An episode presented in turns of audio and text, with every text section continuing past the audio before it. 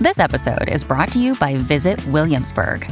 In Williamsburg, Virginia, there's never too much of a good thing. Whether you're a foodie, a golfer, a history buff, a shopaholic, an outdoor enthusiast, or a thrill seeker, you'll find what you came for here and more.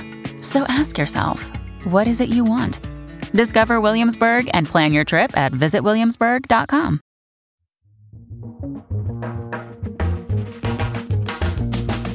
Welcome to If Then, the show about how technology is changing our lives and our future. I'm Will Oremus. And I'm April Glazer.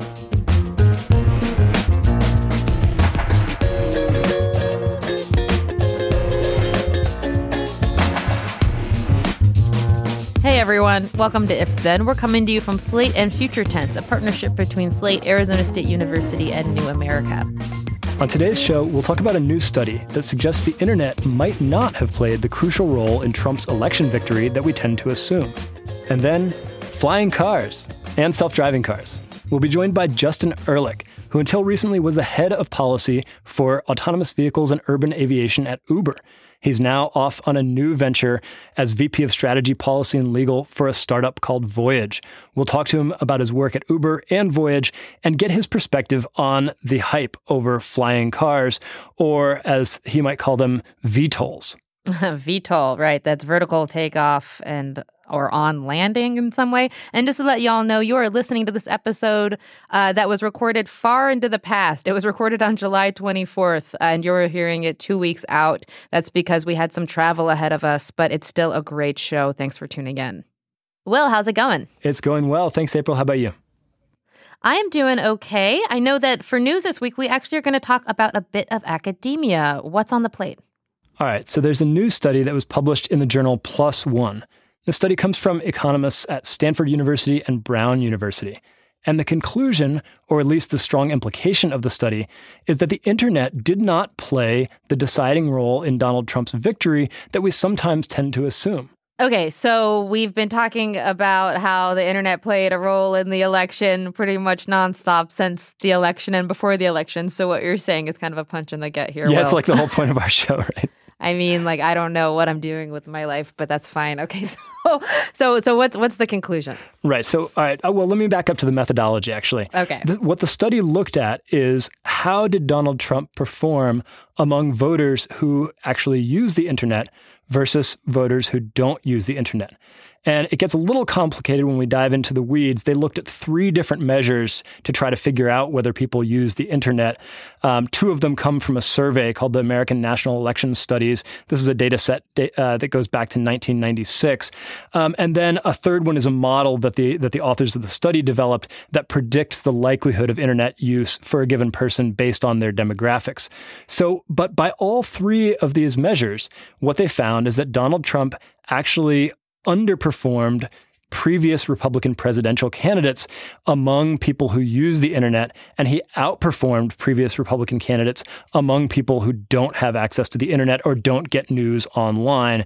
So to put that in plain English, a lot of the people voting for Trump were not using the internet at all, which makes it hard to believe that the internet was why, or that, you know, fake news or Reddit trolls or online misinformation was the reason that they were voting for him. Now, the immediate problem with this study that I'm sure you noticed too is that culture doesn't travel in this kind of formulaic way where, oh, I see it on the internet and therefore I am influenced. People see something on the internet and then they talk about it and then it becomes news and then Sean Hannity talks about it and, you know, things move and flow and with way more freedom than this kind of like formula where you use the internet, therefore you're influenced by the internet. Yes, that's an excellent point, and it's the first thing that I brought up on the phone when I had a chance to talk to one of the study's authors. This is Jesse Shapiro. He's an economist at Brown University. He's aware of that, and actually, the paper was written fairly carefully to try to sort of hedge. They said, look, the conclusion that the internet didn't drive Trump's victory depends on a few assumptions. One of those assumptions is that the internet affects people's voting behavior only if they're on the internet, or that can only directly affect their voting behavior. What you brought up, the point you brought up, would violate that assumption. So it would say, actually, the internet can affect people's voting behavior, even if they're not on the internet, because it shapes how the news gets made. Or, you know, we know that people in the media are on Twitter all the time. So if, as you pointed out, if the personalities on Fox News are reading Twitter all day, using that to inform their newscast, and then somebody at home is watching Fox News, they may have been influenced by stuff that was on the internet, even if they aren't on the internet themselves. So that's a fair point, and one that the authors do allow for. Yeah, it's interesting to me because, like, I don't really enjoy memes very much because my heart is frozen cold, but my friends do. And so they talk about memes, and I don't learn about funny things on the internet from the internet. I learn about them because people force me to listen to them talk about them. So I don't know. It's interesting. What other holes did you find in this study, though? I mean, I think it's important to note that, yes, a lot of Trump supporters are not on the internet, but I'm still just not convinced that it wasn't effective, in part because the Trump campaign spent so much money on it, and they were so calibrated with the money that they spent. You know, we know that there were all kinds of, like, testing models that they were using to see how well their stuff was getting picked up. And I just don't think they would have kept pumping so much money into it had it not have been doing something, right? And probably a big thing. Facebook spent, Trump spent a ton of money on Facebook, like $85 million, if I recall. Teresa Hong, who was one of his, heads of social media, said in a BBC interview last year. Yes, and that is a lot of money. And I don't want to portray these as holes in the study per se, because the authors are careful with their conclusions. And they're clearly, like, very smart people. So, but tell me some stuff that came up for you, though. Right. So another sort of wonky point that I raised is the demographic among which Trump had the most remarkable success compared to prior Republican candidates was white people without a college degree. He just absolutely dominated that segment in a way that no Republican candidate in modern history has done. That is also a segment that is among the least likely to use the internet. And so you could say, well, look, Trump was always going to appeal to a less well-educated, less high-income, less internet-savvy crowd. But because of the way of the dynamics of the internet and because of how his campaign used the internet, it might have done much better with those folks than it would have otherwise. That's sort of a marginal point. But I want to get back to the big picture here, which is you talked about the large amount of money that was spent in the online portion of the Trump campaign. But when you look at the research, communications research on what it takes to persuade people of a different political viewpoint, 85 million or whatever the figure might be, however you calculate it, that actually is not enough money to persuade a lot of people, at least according to sort of the traditional understanding of how that kind of persuasion. Now, that's just the Trump campaign, though. That doesn't include all of the PACs. You know, I think in total over $1 billion was spent from, you know, both candidates. You know, 85 million is just a fraction of that. Sure. And that's a fair point. Or in support of both candidates, I should say. Right. And that's a fair point. But I think what the authors are highlighting is that actually the mainstream media did a lot for Trump, even with people who don't get their news on the internet. The proportion of people who rely on the internet as their primary source of campaign news is actually relatively small. I think a recent survey showed it was something like 15%, whereas the number who rely on TV news or cable news primarily for election information or campaign information is more like 50%. It's more like a majority. Apologies if I don't have those numbers exact. But Trump was a TV candidate, and he probably won largely because of his presence on TV.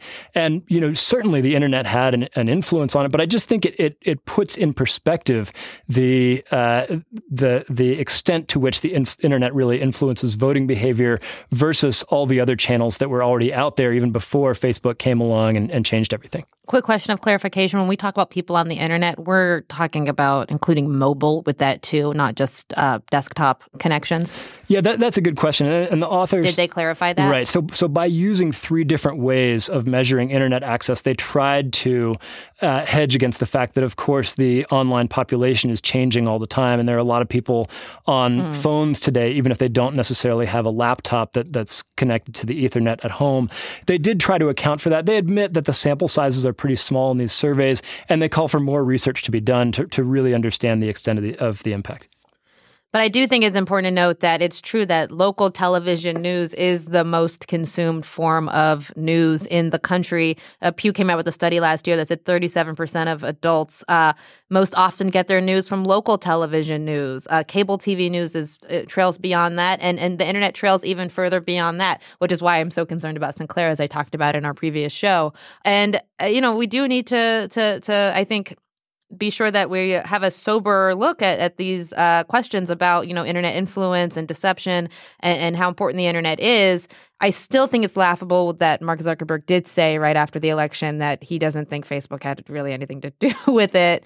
That I think has been proven at least somewhat untrue or at least a misstatement in many ways. But it's good to keep in mind that people are getting their information from other ways as well. So this study is a good reminder of that. Yeah, obviously the internet is changing politics in profound ways, and I don't think this should minimize that. It's just, I mean, Trump's tweets are on TV, right? Yeah, absolutely, and that's another way that this is happening. As I wrote in my story for Slate about this, I mean, you know, right. Trump tweets, and then it dominates the TV news cycle for quite a while. So that's another indirect way that the internet can influence people. But I just think it is good to keep in mind that ultimately most people are still getting their news about the campaign through TV and not by reading, you know, scrolling through dank memes on Reddit or reading Russian propagandists on Twitter all day. In fact, Trump supporters were way less likely to be on Reddit or Twitter, especially than Clinton supporters were. And let's remember, there was that Politico story soon after the election that Jared Kushner had made a deal with Sinclair to air Trump interviews uninterrupted. And so Trump was definitely working the TV circuit as well.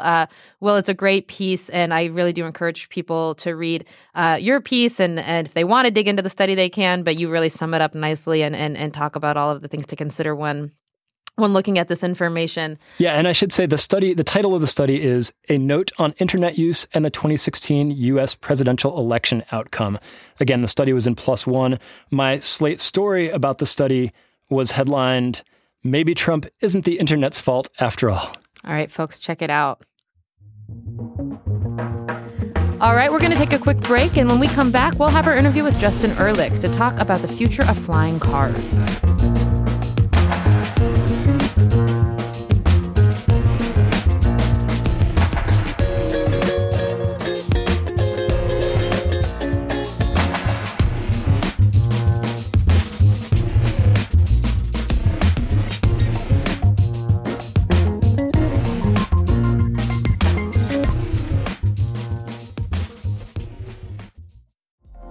Apple Card is the perfect cashback rewards credit card.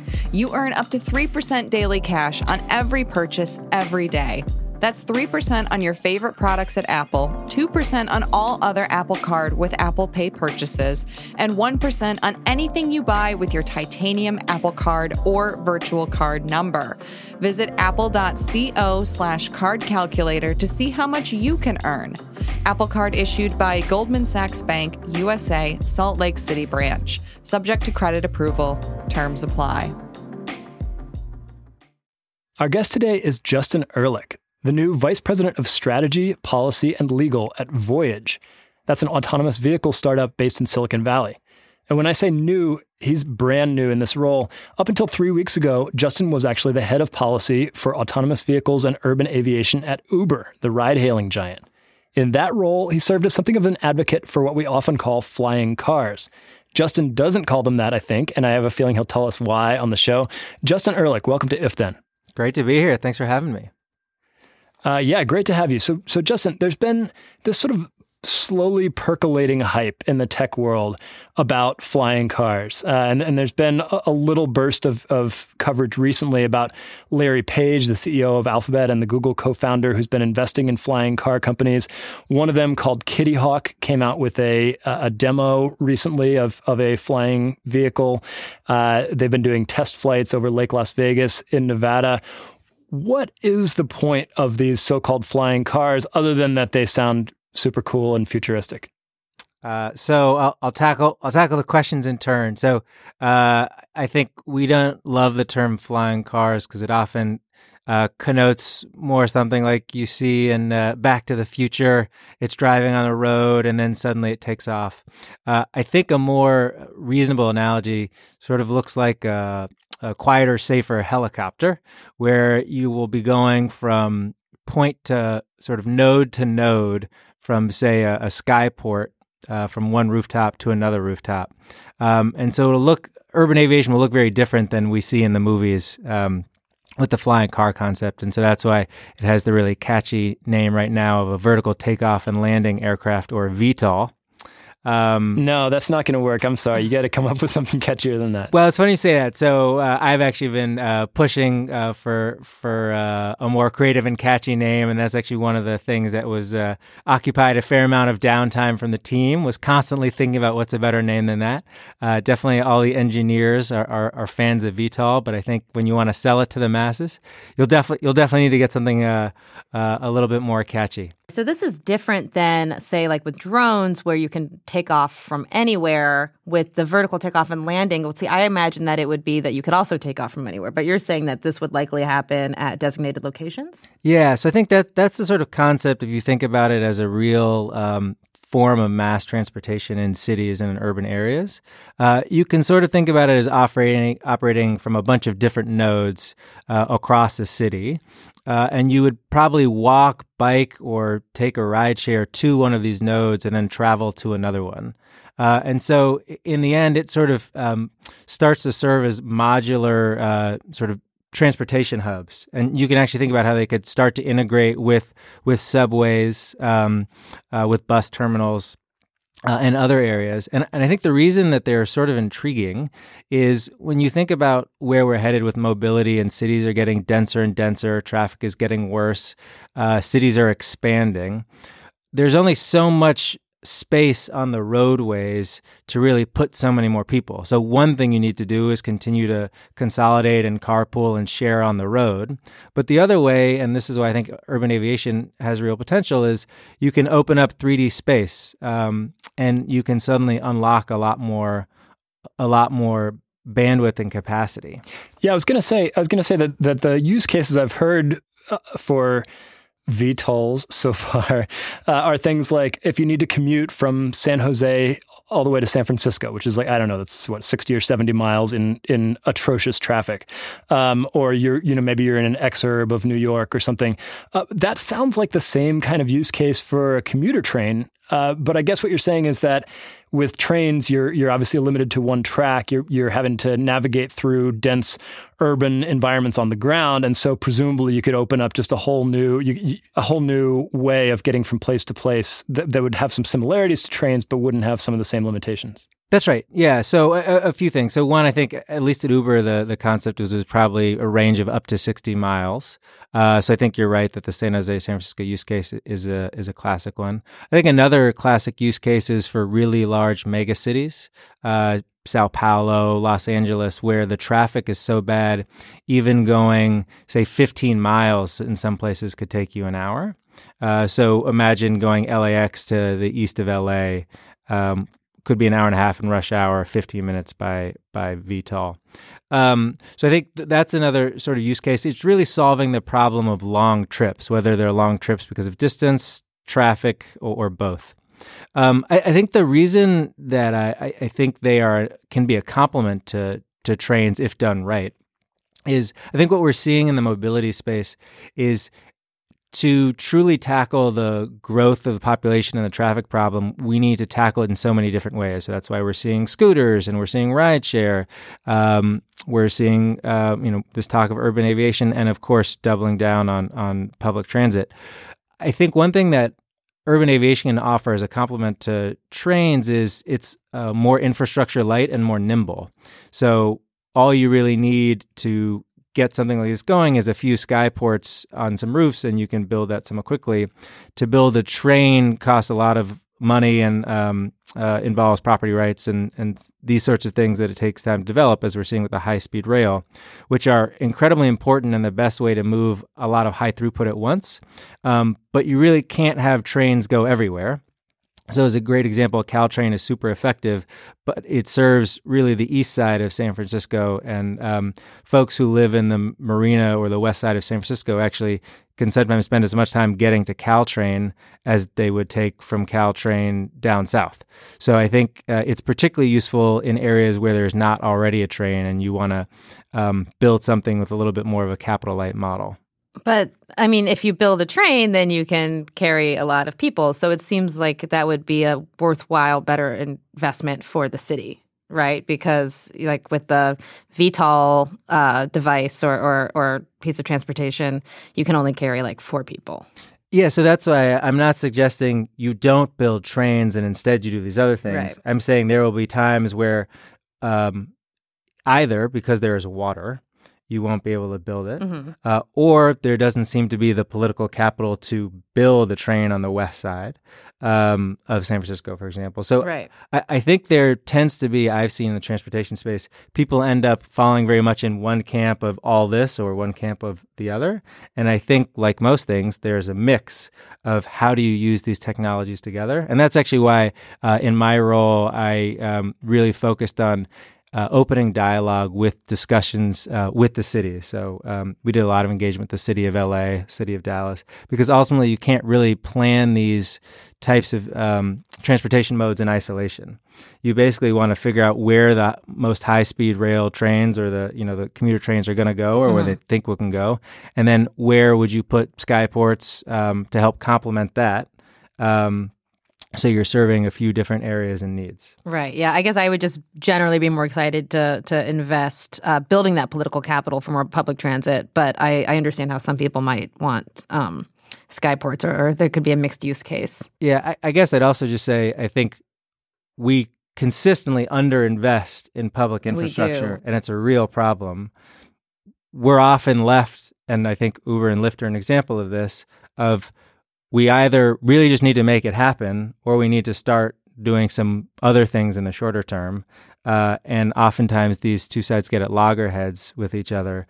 But I don't see a ton of capital infrastructure dollars flowing.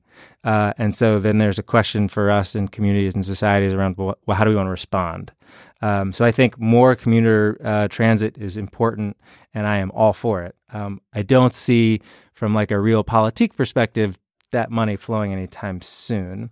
And just to clarify, when you were working on this at Uber, it's not like a private helicopter or a private jet, right? It's more like the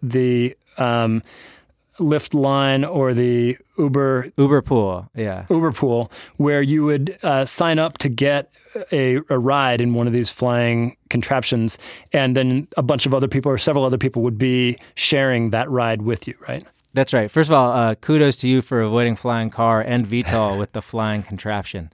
Thank you. Maybe that'll catch on. Yeah. It's super punchy, very few syllables. I like it. I think you're exactly right. So it'll operate like an Uber pool. And I think this is one reason why I think we're starting to see for the first time it could be a conceivable way to get around the city is the economics really only make sense when you start to share these things. And they're also probably only, to your point earlier, around an effective way of moving people if you're moving them at least 4 at a time rather than 1 at a time. And the only way you can really hope to get that sort of ability to do that is when you have enough density of people on the network making an ask for this. So you sort of couldn't have gotten to where you are with the potential now unless you had rideshare and then pooled rideshare and sort of changing these behaviors.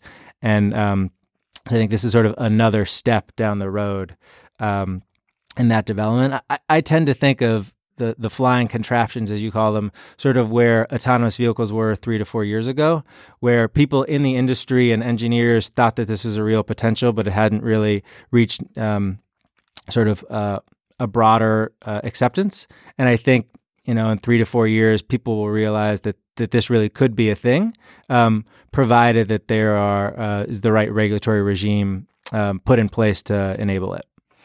I have a kind of a zoomed out question before we get into kind of the regulatory issues. And I also want to say that, you know, this technology is being developed and it's not like we can stop it and, you know, tech is going to progress. And so since it is being developed, I am glad to hear that you all are in conversation with the cities that it will be implemented in, because too often these conversations do not happen in the same room. But I'm curious, do these vehicles actually exist yet? I've seen a lot of shiny CGI videos or even some that look kind of real, but I actually haven't seen one. I know the flying sea-doo that that Larry Page is invested in with Kitty Hawk does exist.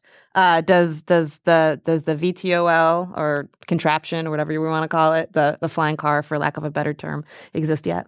Yeah, so there's a bunch of prototypes that different companies are working on, and at this point we're seeing there's probably at least 15 companies working on this. There's a bunch of VC money going for it. So you've got a lot of prototypes and test flights that have taken off.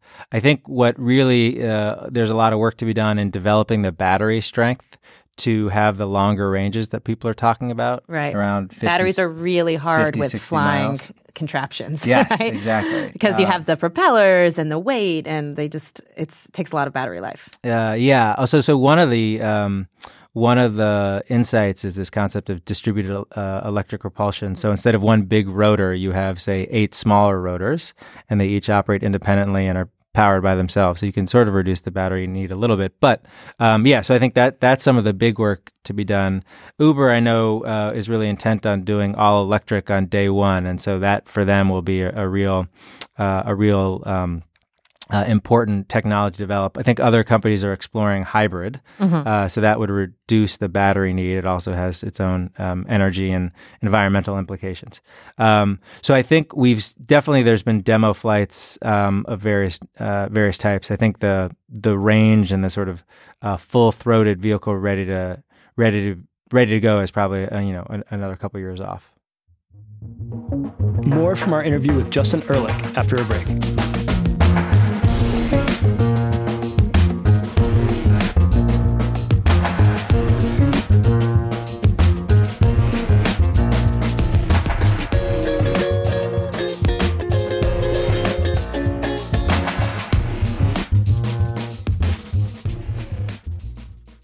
Hey, it's Ryan Reynolds, and I'm here with Keith, co-star of my upcoming film, If, only in theaters May 17th. Do you want to tell people the big news? All right, I'll do it. Sign up now and you'll get unlimited for $15 a month and 6 months of Paramount Plus Essential Plan on us. MintMobile.com/switch. Upfront payment of $45 equivalent to $15 per month. Unlimited over 40 gigabytes per month. Face lower speeds. Videos at 480p. Active Mint customers by 5/31/24 get 6 months of Paramount Plus Essential Plan. Auto renews after 6 months. Offer ends May 31st, 2024. Separate Paramount Plus registration required. Terms and conditions apply if rated PG. This episode is brought to you by Progressive Insurance. Hey, listeners, whether you love true crime or comedies, celebrity interviews, news, or even motivational speakers, you call the shots on what's in your podcast queue, right? And guess what? Now you can call the shots on your auto insurance, too. Enter the Name Your Price tool from Progressive. The Name Your Price tool puts you in charge of your auto insurance by working just the way it sounds. You tell Progressive how much you want to pay for car insurance. Then they'll show you a variety of coverages that fit within your budget, giving you options. Now, that's something you'll want to press play on. It's easy to start a quote, and you'll be able to choose the best option for you, fast. It's just one of the many ways you can save with Progressive Insurance.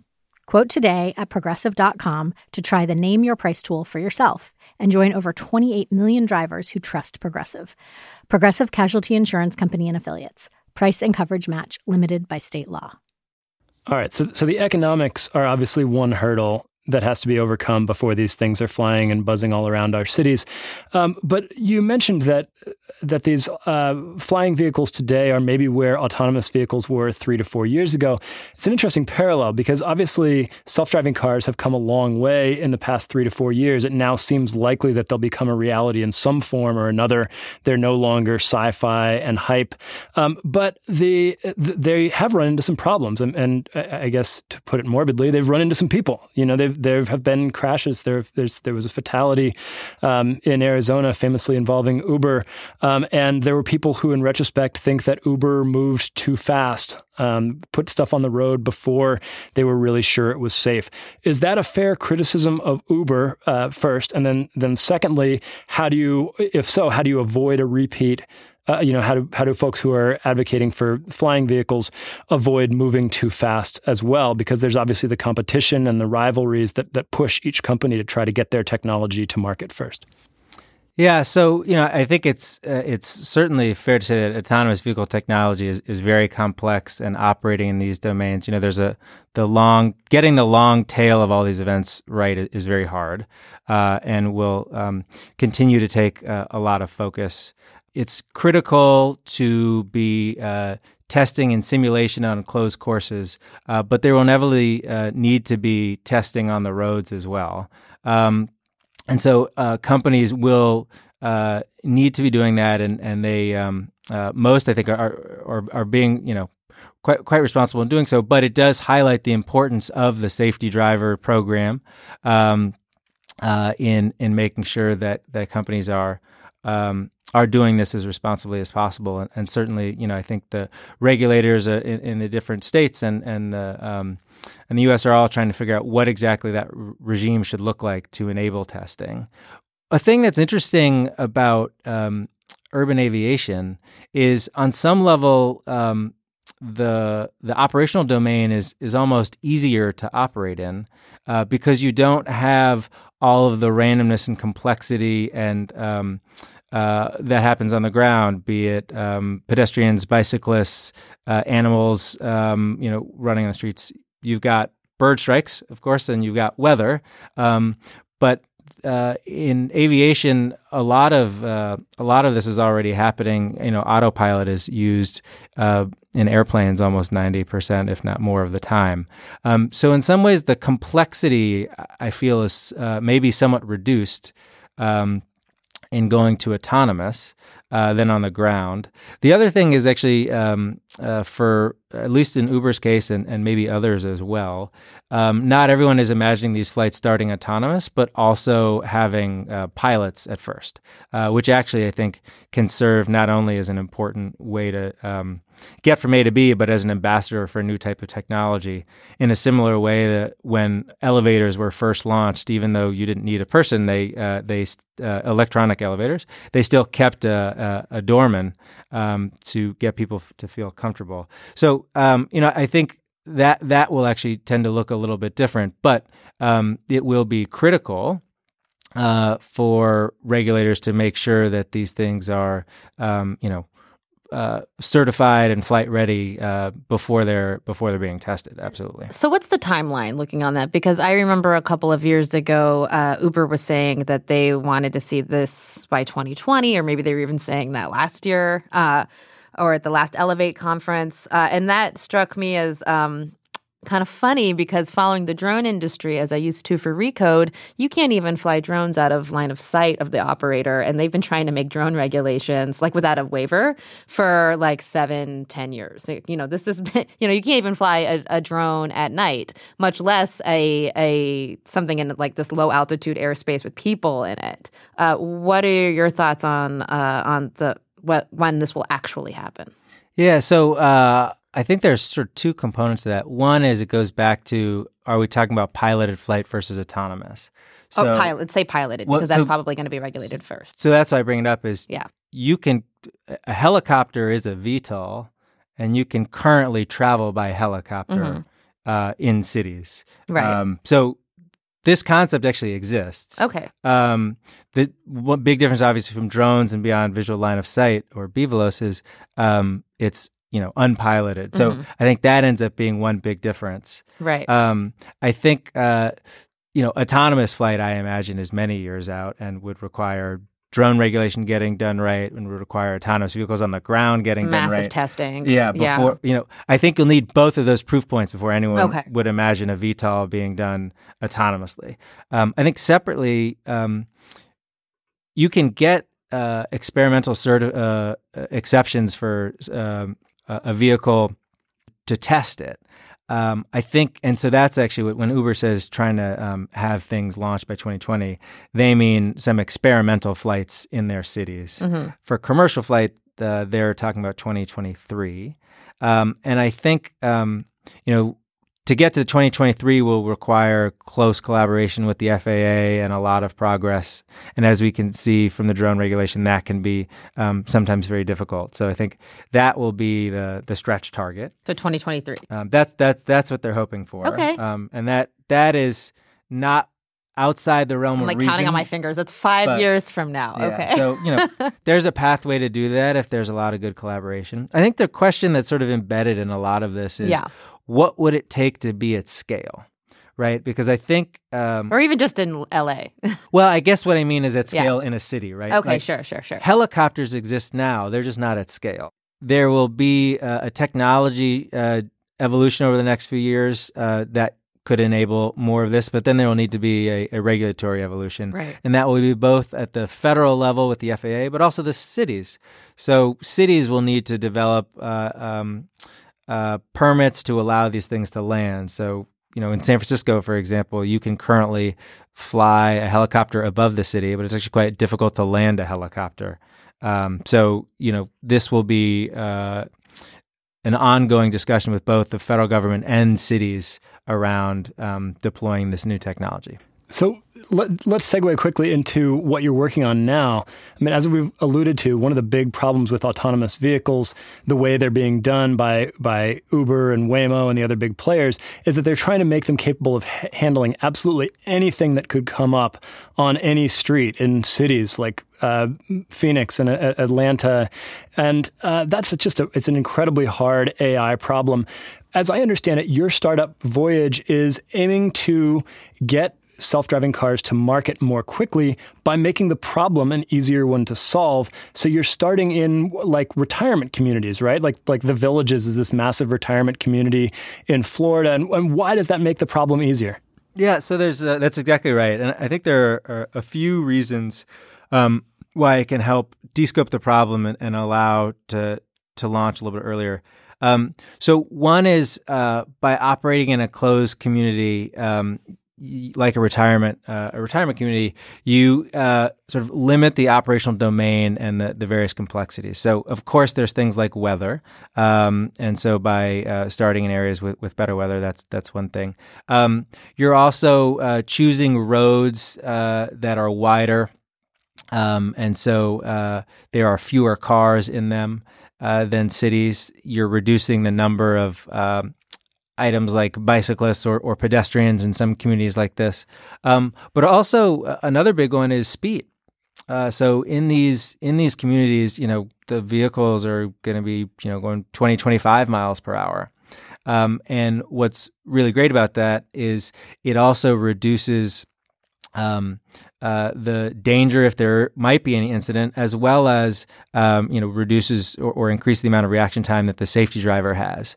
And then it also can allow working directly with those communities to help implement infrastructure that can be readily suitable to help deploy these things as well.